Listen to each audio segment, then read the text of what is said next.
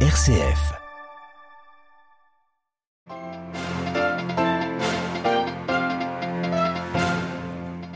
Les États-Unis et l'Union européenne se mettent d'accord pour réduire la dépendance des 27 au gaz et au pétrole russe. Washington veut fournir 15 milliards de mètres cubes de gaz de plus, de gaz liquéfié, pardon, cette année. Malgré les combats ukrainiens et russes progressent dans leurs négociations, c'est ce qu'affirme le président turc qui revendique un rôle de médiateur.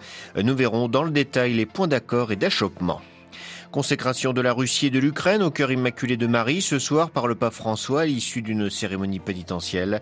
Ce matin, le Saint-Père est revenu sur le sens de ce sacrement de la réconciliation devant des prêtres confesseurs. L'eau, c'est aussi un enjeu de société, c'est ce que nous verrons avec Caritas Sénégal qui mène des initiatives en Casamance qui permettent l'accès à l'eau et de réconcilier des communautés. Radio Vatican, le journal, Xavier Sartre. Bonjour, les questions énergétiques au cœur de la guerre en Ukraine. Comment inciter la Russie à cesser les combats si les Européens en sont dépendants pour leur approvisionnement en gaz et en pétrole? C'est tout le dilemme que les 27 tentent de résoudre avec ce début de solution.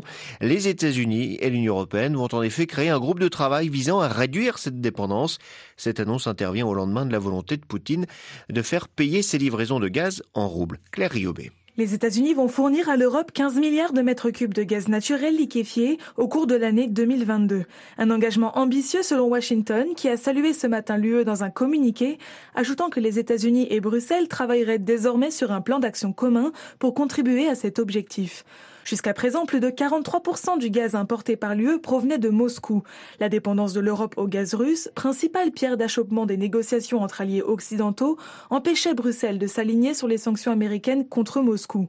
Si Washington a décrété le 8 mars dernier un embargo sur le pétrole et le gaz de ce pays, l'Union européenne, elle, avait ainsi refusé de faire de même malgré l'insistance de Kiev et de la Pologne. Cet accord entre Washington et Bruxelles prive ainsi le régime de Vladimir Poutine de sa principale ressource économique, tout en assurant aux citoyens européens de continuer à être approvisionnés en énergie. Dans la lignée de l'accord entre Washington et Bruxelles, l'Allemagne pourra se passer du charbon russe d'ici cet automne, a annoncé en fin de matinée le gouvernement allemand. Le pays a été particulièrement touché depuis l'invasion de l'Ukraine par la Russie, car 55% de ses importations de gaz viennent de Moscou. Mais Berlin va désormais suspendre la fermeture de certaines centrales à charbon du pays pour lui aussi mettre fin à sa dépendance au gaz russe. Claire Riobé, concernant les combats en Ukraine, la Russie a affirmé avoir détruit hier soir la plus grande réserve de carburant de l'armée ukrainienne près de Kiev avec des missiles de croisière. Le gouvernement ukrainien a confirmé que ce dépôt avait été touché sans donner plus de détails. D'autres cibles militaires ukrainiennes auraient été frappées, dont trois systèmes de défense antiaérienne.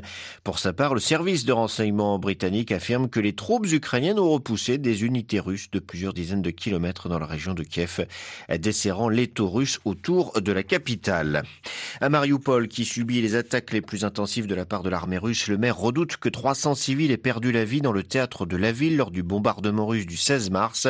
Il se base sur les témoignages de survivants de l'attaque. Les communications sont très difficiles avec euh, cette ville du sud de l'Ukraine et plus aucun journaliste n'est présent sur le terrain, rendant difficile la vérification de ces informations. Malgré les accusations et les reproches entre Russes et Ukrainiens, les négociations progressent, c'est ce qu'affirme le président turc qui, tente de jouer un rôle de médiateur.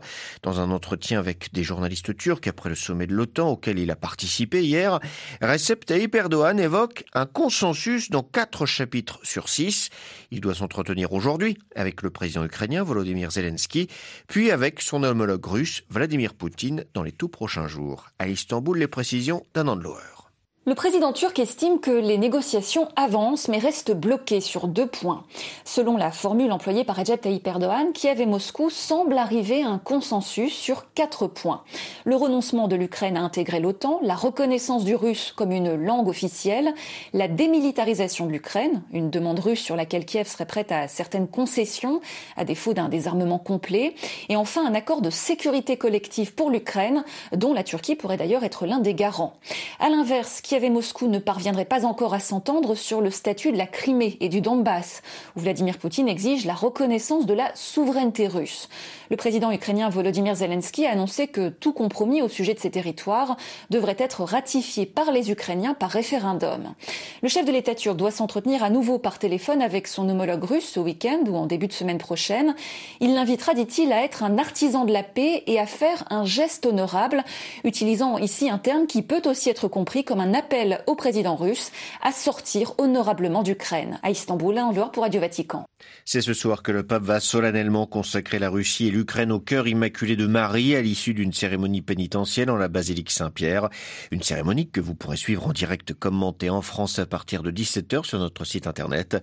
François accomplira ce geste spirituel fort en communion avec les évêques du monde entier. Le cardinal Krajewski, l'aumônier pontifical, le fera en même temps depuis le sanctuaire marial de Fatima au Portugal. Cette initiative s'inscrit également dans le cadre de l'initiative 24 heures pour le Seigneur. Chacun est invité à prier avec le pape pour la paix en Ukraine. La confession, il en a été question ce matin au Vatican. Le pape a rappelé que le sacrement de la confession est un appel à la sainteté devant près de 800 prêtres confesseurs réunis en salle Paul VI du Vatican. Ils ont rencontré le Saint-Père en tant que participants au cours annuel sur le fort interne organisé par la pénitencerie apostolique. le Saint-Père a ainsi invité en cette période de carême à redécouvrir la préciosité du ministère de la réconciliation Delphine. Exact, Xavier. Le pape qui s'est félicité d'abord de la présence nombreuse de ces prêtres, car la mentalité de l'époque a tendance aujourd'hui à mal comprendre, voire à nier toute dimension surnaturelle, a-t-il dit.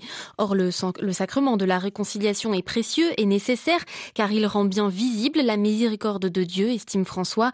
Le pardon est un droit humain, a-t-il rappelé. C'est ce que le cœur de chaque personne désire le plus profondément.